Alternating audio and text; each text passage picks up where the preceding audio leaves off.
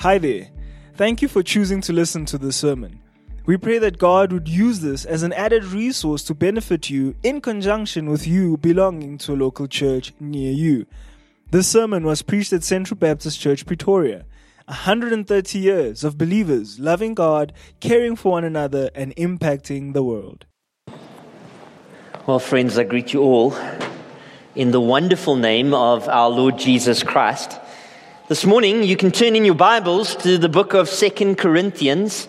I guess it's increasingly well known to us. We've been working through it over the last couple of months, and we will still be looking at it for a number of months to come. We find ourselves in 2 Corinthians chapter 4. 2 Corinthians chapter 4. As you turn there, let me tell you, when I went into ministry, um, I, I preached through the book of Second John over a number of months. Second John just has, I think, 21, maybe 22 verses in it. Um, and I preached maybe two verses at a time for up to one and a half hours at a time. Now, this was 15 years ago. Um, as I looked at this passage, it's 18 verses, it's a whole chapter of God's word. I was like, how on earth can you possibly do this all in one sitting? I listened to Pastor Charles preach through it this morning at the Hill. Uh, he certainly got through it well. And so I'm looking forward to us here at Arcadia looking at a whole chapter of God's Word this morning. I trust you found it. 2 Corinthians chapter 4. Beginning at the first verse and going through to the 18th verse. Hear the Word of God. Therefore, having this ministry by the mercy of God, we do not lose heart. But we have renounced disgraceful or underhanded ways. We refuse to practice cunning or to tamper with God's word, but by the open statement of the truth, we would commend ourselves to everyone's conscience in the sight of God. And even if our gospel is veiled. It is veiled to those who are perishing. In their case, the God of this world has blinded the minds of unbelievers to keep them from seeing the light of the gospel of the glory of Christ, who is the image of God. For what we proclaim is not ourselves, but Jesus Christ as Lord, with ourselves as your servants for Jesus' sake for God, who said, Let light shine out of darkness, has shone in our hearts to give the light of the knowledge of the glory of God in the face of Jesus Christ. But we have this treasure in jars of clay to show that the surpassing power belongs to God and not to us.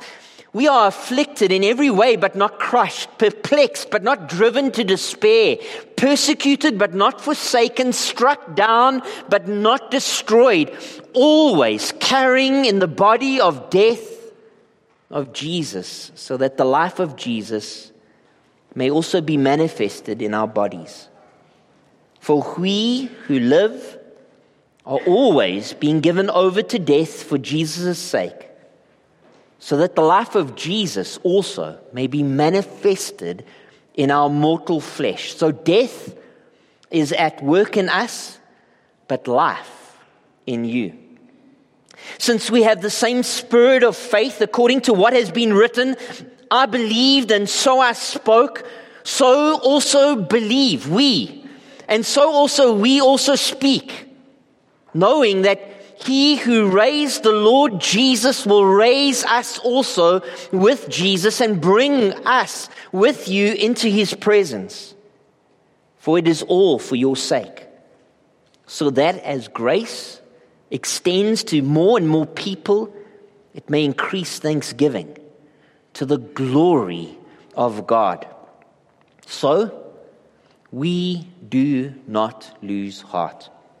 Though our outer self is wasting away, yet our inner self is being renewed day by day.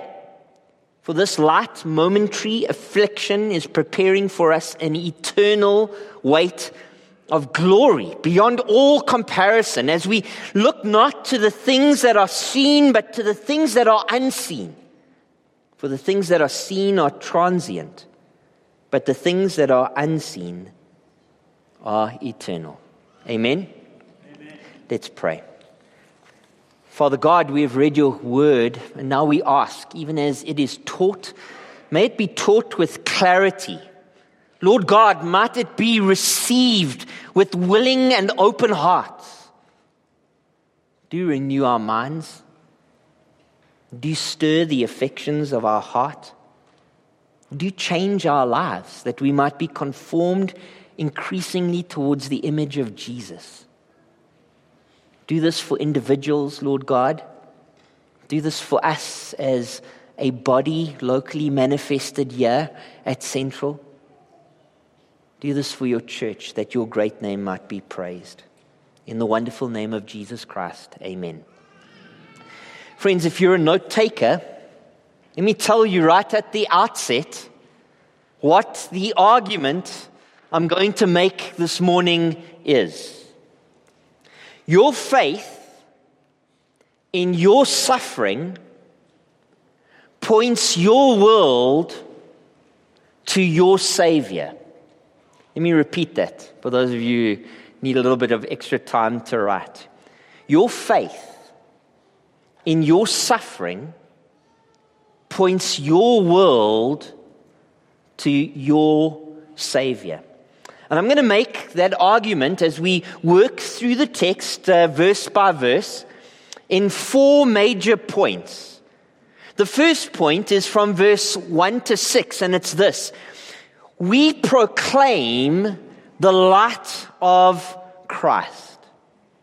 The second point I'm going to make is from verse 7 to verse 12, and it's this We proclaim the life of Christ. So the first point is light, the second point is life. The third point is resurrection, and it's in verse 13 to 15. We proclaim the resurrection of Christ.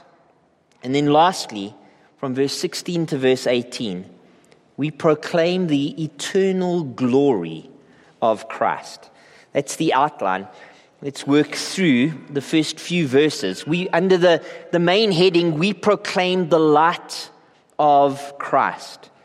Read verse 1 and 2 together with me. Therefore, obviously, we need to ask the question what is the therefore?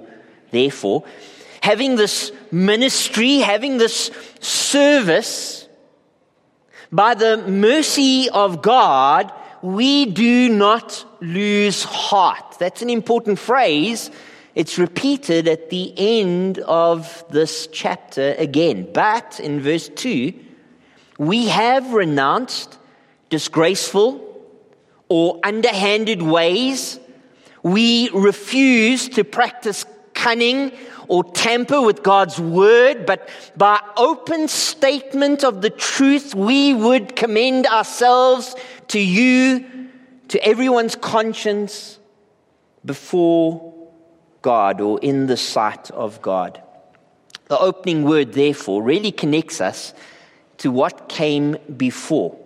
From verse, from chapter 3, verse 7 through to verse 18, last week, we discussed that we as ministers, as servants of the new covenant, are to point our world to Jesus Christ. We are ministers of the new covenant. Yeah, Paul now says, as, as ministers of the new covenant, we do not you lose heart. Uh, this idea of not losing heart is fueled because we have this ministry of the new covenant given to us by the mercy of God. Mercy means that God withholds from us what we do deserve, and in this case, He gives us something that we do not deserve a ministry, a service before Him, and a service to others. Now, in contrast to Paul having this ministry of the new covenant which he has received by the mercy of God, there are those who are undermining Paul's ministry in the city of Corinth. He says, We pointing to himself, but setting himself aside from those who do this, we do not use disgraceful or underhanded ways, cunning or tamper with God's word. We are not false messengers. Later on in this same book, Paul goes on to describe in chapter 11, verse 13, what these false messengers look like. Such men are false apostles, deceitful workmen, disguising themselves as apostles of Christ. And no wonder, for even Satan disguises himself as an angel of light. So it is no surprise if his servants also disguise themselves as servants of righteousness. Friends, not every billboard that says prophet and uh, first lady or apostle so and so is a person who represents the new covenant of Jesus Christ. Not every person who claims to minister the new covenant is a faithful messenger of the new covenant. No, Paul says in this text that we who faithfully minister the new covenant, we do not tamper with God's word. God's word is like a line. We, we dare not go above it, add to it, legalism. We dare not go below it, subtract from it, licentiousness. No, rather, we who faithfully minister the new covenant make open statement of the truth. You can see what you see is what you get. Our proclamation, our lifestyle can be tested against God's word. You could say, as we look at verse 1 and 2, that Paul is saying that as we go about proclaiming this light of Christ, we do so faithfully. His second subpoint here is as we go about proclaiming the light of Christ, we do so clearly. Verse 3. And even if our gospel is veiled, it is veiled to those who are perishing. In their case, the God of this world has blinded the minds of unbelievers to keep them from seeing the light of the gospel, of the glory of Christ, who is the image of God. This idea of veiled to those who are perishing, that word perishing jumps out of the text. It reminds us uh, of passages of scripture we know so well John chapter 3, verse 16. For, for God so loved the world that he gave his only son, that whoever believes in, in him should not perish, but have eternal life. If salvation is restoration of relationship with God, perishing is eternal continuity of severance from God. If salvation is to experience eternal blessings from God, perishing is to experience eternal wrath from God. If salvation is to experience heaven's glory, to perish is to experience hell's fire. If salvation is joy unspeakable, to perish is to experience terror unending. If salvation is eternal bliss, perishing is eternal suffering. To perish is a furious thing. To perish is an awesome thing. To perish is a terrifying thing. Who would do such a thing? Who would stand opposed to the free offer of salvation? The God of this world, Satan, the devil, the accuser, the slanderer, Leviathan, the snake, the serpent, the dragon, Beelzebub, the tempter, the wicked one the prince of the power of air, the ruler of this world, the adversary. And he has blinded the minds of unbelievers. Satan causes the lost to be inattentive. Satan causes the lost to be ill willed towards the preaching of the gospel. Satan causes the lost to be ignorant so that they cannot grasp what is being said. And he may do this by causing them to gaze upon the world, the desires of the flesh, the desires of the eyes, the pride of life, rather than on Christ. Now, what does this mean? This is very important. What does this mean for the unsaved? Can your son or daughter who is presently living outside of the faith be saved? Can you, who is sitting here this morning, be saved? Or are you unsavable? beyond redemption, irrecoverable. Is my task as a gospel preacher impossible because Satan stands opposed to everything that I do? Well, it would be, except for this powerful truth. Read verse 5 and verse 6 together with me. For what we proclaim is not ourselves, but Jesus Christ as Lord, with ourselves as your servants for Christ Jesus' sake. For God, who said, Let light shine out of darkness, has shone in our hearts to give the light of the knowledge of the glory of God in the face of Jesus Christ. Amen.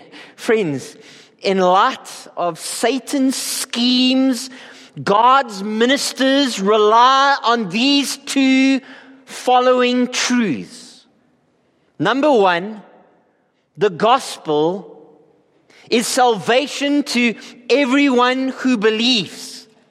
I am not ashamed of the gospel, for it is the power of God for salvation to everyone who believes preach Christ, ministers of the new covenant. And then, secondly, even as we preach Christ, there's a second truth in this text which is amazing to behold. We trust God. Salvation is a work of His omnipotent power. Omnipotent means power. God is powerful. Salvation is a work of spiritual revival. Salvation is a work of glorious insight. Jonah in the belly of the whale acknowledged salvation belongs to the Lord. And in this passage, Paul says, in light of Satan doing all that Satan can do in order to confound you, in order to blind you, God is powerful to save you. He does it in this way. He appeals to Genesis chapter 1 verse 3. In the beginning, when God created the heavens and the earth, God said, let there be light. Our all powerful, almighty, creative, intentional, intelligent designer of the heavens and the earth who made everything that we see that has come to be, who created all things. He is powerful to speak into the heart of man and call men out of darkness, shine his light in their hearts that they might see Jesus and live. Friends, when I preach the gospel, and in a little while I will, I don't trust in my words to persuade or to convince you to see Jesus Christ and believe. For I am feeble and frail and altogether too weak for that awesome task. But I trust God who is all powerful and almighty to bring you to faith. God can save you, even now, even this day. And so we proclaim the light of the knowledge of the glory of God. We proclaim the light of Jesus in this world as servants of the new covenant. Secondly, we proclaim the life of Jesus. And we read that in verse 7. That's where we start. Verse 7. But we have this, this treasure in jars of clay to show that the surpassing power belongs to God and not to us.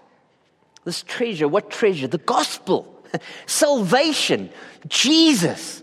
In, in Matthew's gospel, Matthew records the words of Jesus Christ, the parables. Chapter 13, verse 44. The kingdom of heaven is like treasure hidden in a field, which a man found and covered up. And then in joy, he goes and sells all that he has and buys that field.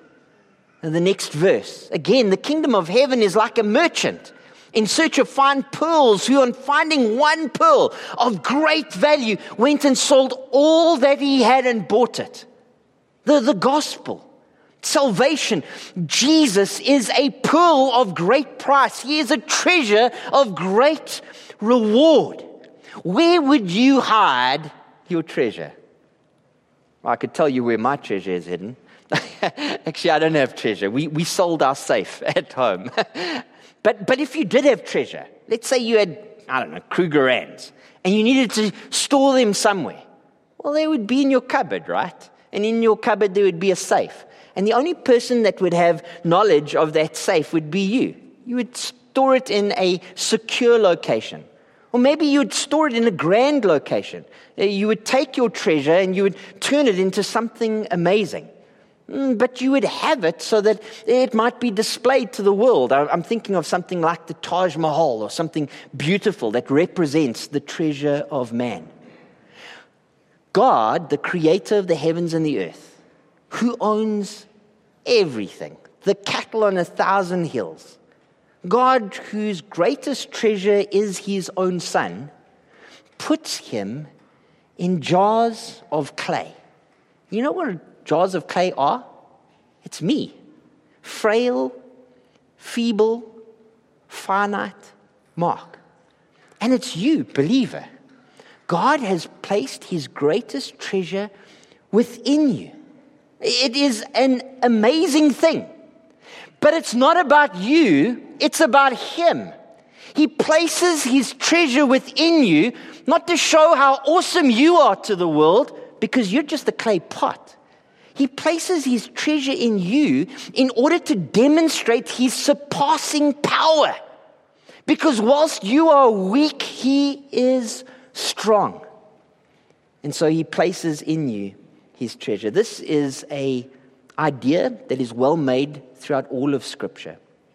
Later on in this same book in chapter 12, Paul will say or Jesus will say through Paul, my power is made perfect in your weakness, right?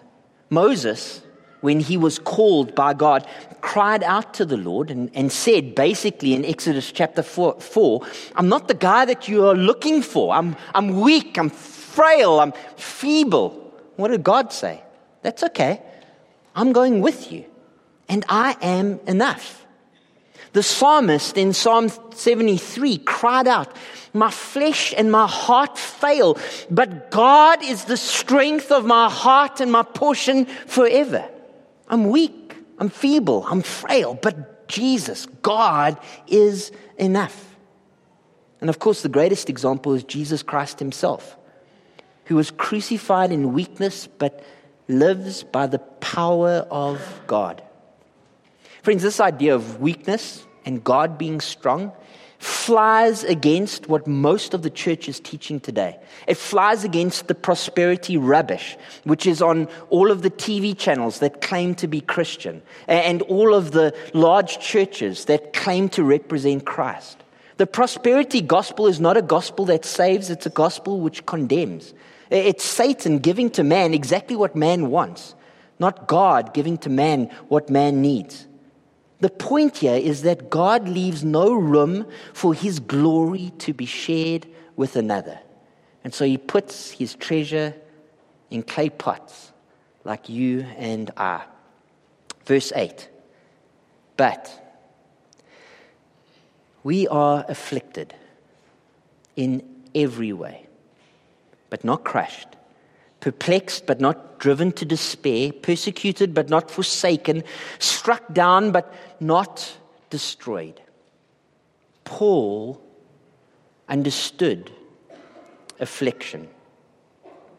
In chapter 11, later on in this book, Paul will say that with far greater labors, far more imprisonments, with countless beatings and often near death. Five times he received the, the hands of the Jews, the 40 lashes less one. Three times he was beaten with rods. Once he was stoned. Three times he was shipwrecked.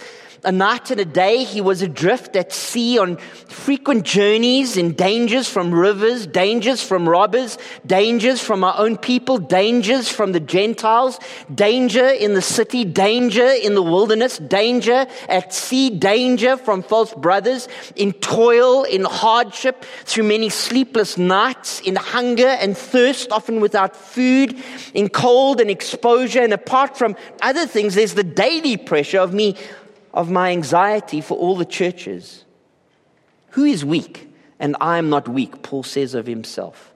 Who is made to fall and I am not indignant? Paul's point is he has faced such affliction for the sake of the cross. He has faced such hardship as all of God's ministers do.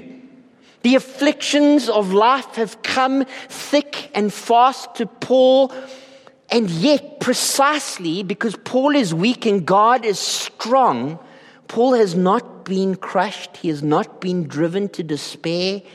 He has not forsaken.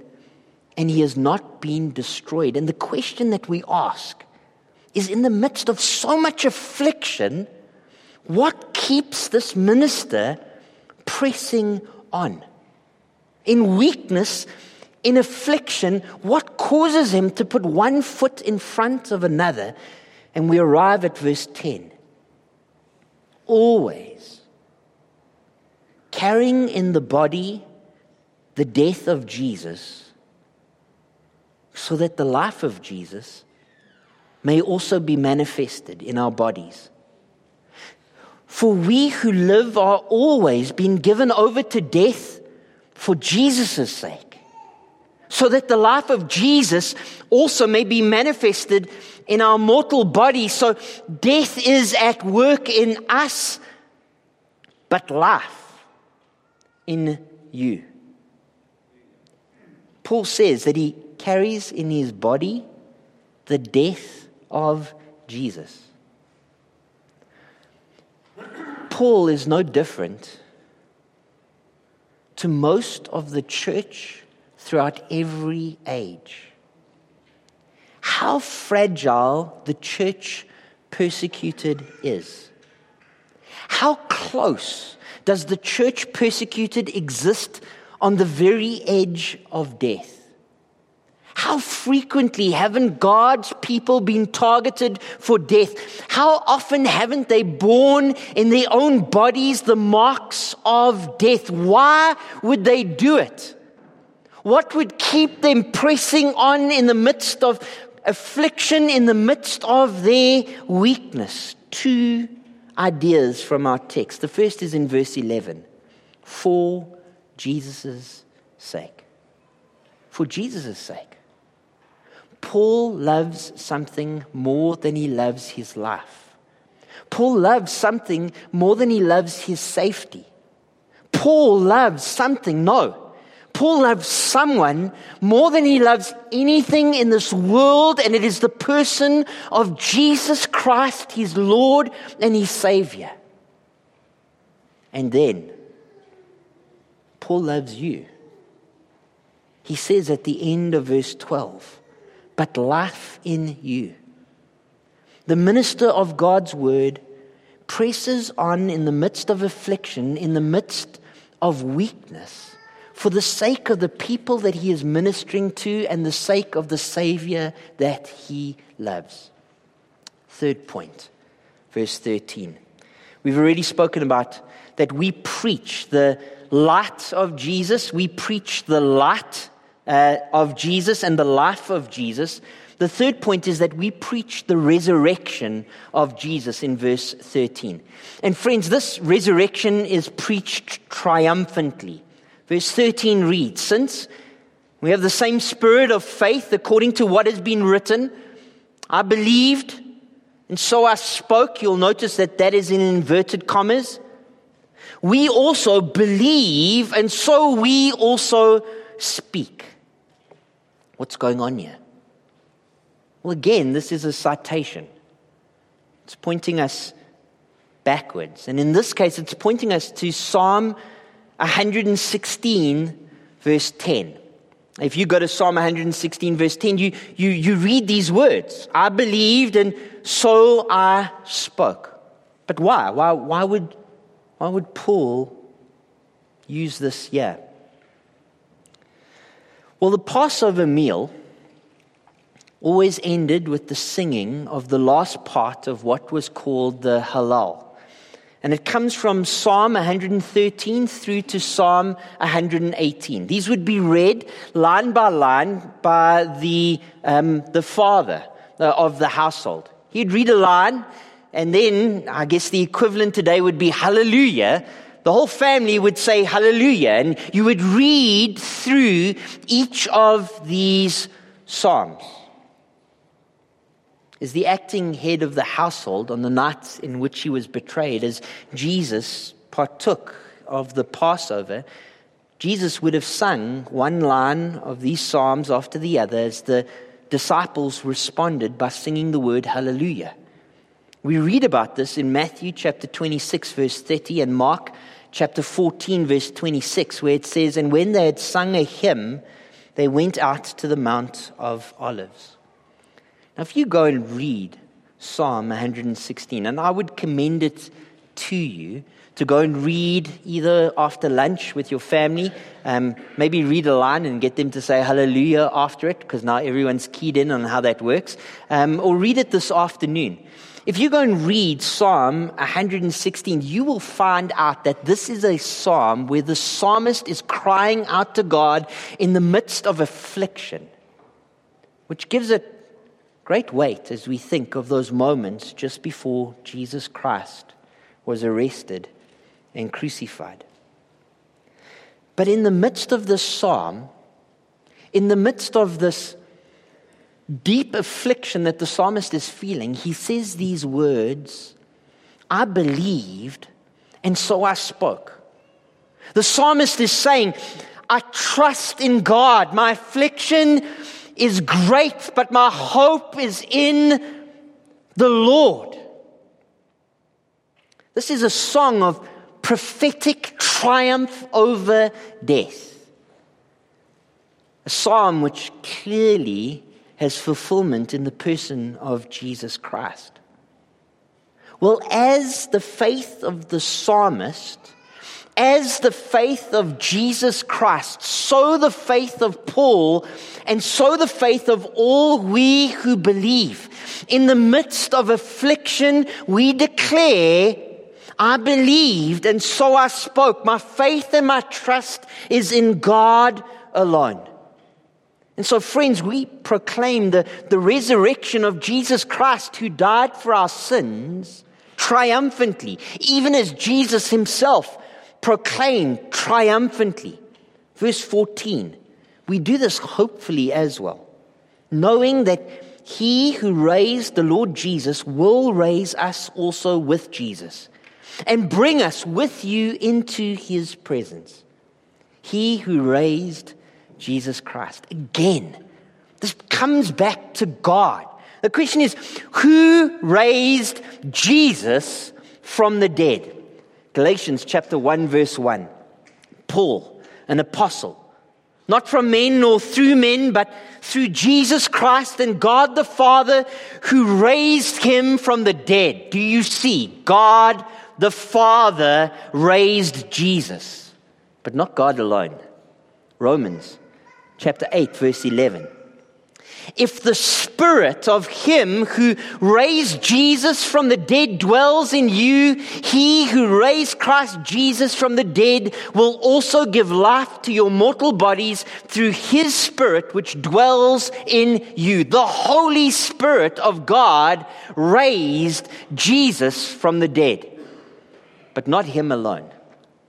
John chapter 2, verse 19, Jesus answered them Destroy this temple and in three days, I will raise it up. Friends, God raised Jesus. God the Father, God the Son, and God the Holy Spirit raised Jesus Christ from the dead. It was a sovereign act of God. And so, in the midst of affliction, in the midst of difficulty, in the midst of persecution, in the midst of all that is going on around Paul, Paul looks to God and he says, I know who raised Jesus from the dead. And if God can raise Jesus from the dead, God can raise me from the dead. Triumphantly proclaim the resurrection of Jesus hopefully proclaim the resurrection of Jesus. Thankfully proclaim the resurrection of Jesus. Verse 15. For it is all for your sake, so that this grace extends to more and more people, that it may increase thanksgiving to the glory of God. This passage is all about God, it is all about His glory. And embedded in the middle of it is the resurrection of Jesus Christ. Unbeliever sitting here today. You can be saved, but not because you are strong. You can be saved when you recognize your weakness and turn to the cross of Christ and put your faith and your trust in His finished work. Jesus died for your sins, and God raised Him from the dead that you might have confidence, that you might have confidence that salvation is on offer to you today. The call on you as you see Jesus Christ and Him crucified for your sin is to cast yourself upon Him. Turn from your sin and put your faith and your trust in Jesus Christ, and you will live. It is a grace. It is something given to you that you do not deserve. And it comes from God and it is offered to you today. Last point, verse 16 and following. We've already said we proclaim um, the life of Jesus, we proclaim the light of Jesus, we proclaim the resurrection of Jesus. And now, the last point in verse 16, we proclaim the eternal glory of Jesus. It says in verse 16, we do not lose heart. Remember, he started off by saying, We do not lose heart. Now he's going to end off by saying, We do not lose heart. Though our outer self is wasting away, our inner self is being renewed day by day. Friends, we present Jesus Christ to the world confidently. Confidently. We do not lose heart as we present the only hope that men and women have. This idea of our outer self being wasting away refers to physical deterioration Paul bears in his bodies the marks of following his Lord Jesus Christ. He is physically marked, he is hurt, he is pained, and he has been afflicted. And the Corinthians, those that are against him in any event, might have pointed to that and said, Well, look at Paul. Does that look like an apostle to you? I mean, it doesn't look like a 21st century apostle, right? They all wear fancy white suits and silk scarves and have $100 haircuts. There's Paul wasting away. And yet, Paul says, yes, this is true. Physically and on the outside, I'm wasting away, but spiritually on the inside, my inner self is being renewed day by day. There is a spiritual rejuvenation which is happening within me. I'm being prepared for heaven's glories to come. Why do I say that? Because that's what Paul says in verse 17 to 18. For this light, momentary affliction is preparing us for an eternal weight of glory beyond comparison as we look not to things that are seen, but to things that are unseen. For the things that are seen are transient, but the things that are unseen are eternal. This idea of an eternal weight of glory. Measured in time, one commentator said, present suffering becomes increasingly insignificant. What does that mean? We often think of the here and now and the pain that we're going through and what we're having to bear. And it feels as if our world is coming to an end. But when you stretch time out from the beginning to the end and then to the eternal, we look for an eternal weight of glory. And measured against that time, our present suffering becomes insignificant by comparison. Hebrews chapter 12, verse 2 says, looking to Jesus, the founder and perfecter of our faith, who for the joy that was set before him endured the cross, despising the shame, and now is seated at the right hand of the throne of God. Consider him who endured from sinners such hostility against him, so that you may not grow weary or faint hearted. The bottom line is, even Jesus, as he suffered, looked forward to what was to come. Last note, and then a brief application to believers in the room. Friends, look at this text and look at it carefully. Suffering here is preparation. It says, For this light momentary affliction is preparing.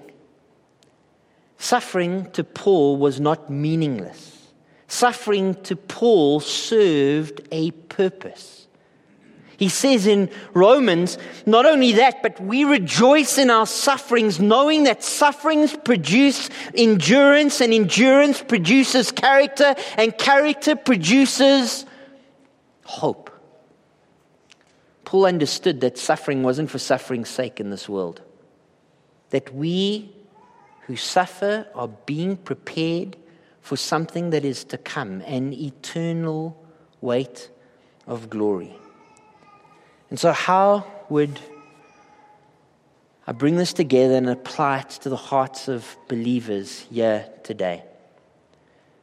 Friends, in his faith, in his sufferings, Paul understood that he had an opportunity to point his world to his Savior. That's not so unlike you this morning. I have no doubt that you either have come through a time of suffering, or presently going through suffering, or soon will go through suffering, because that's the way of a fallen world. But your suffering is not for nothing, it is preparation. And even in the midst of your affliction, your faith in the midst of suffering has the potential of pointing your world, your family, your friends, your co workers to your Savior, Jesus Christ, who is Lord of all.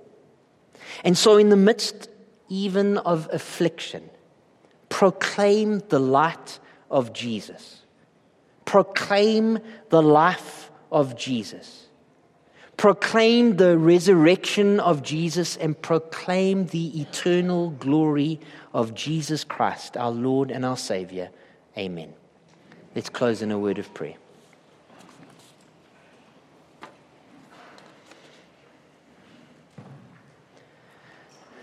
Oh, Father, it's uh, never easy to say to people you love that they need to prepare for a time of suffering, but that's indeed what Paul experienced and the legacy that he, li- that he leaves to us even this morning. That we who are godly will surely go through times of trial and tribulation. This can be expected. And yet, Lord, in the midst of affliction, our faith might be on display. That the people that we love, the people that we come into contact, might hear of the saving knowledge of Jesus Christ, who is Lord and Savior might we be quick to proclaim His light, His life, his resurrection, and his eternal glory in the midst of a darkened world, that you might receive much praise. This I ask in the wonderful name of Jesus Christ. Amen. Thank you for listening to this sermon. Find out more about Central Baptist Church at www.central.org.za.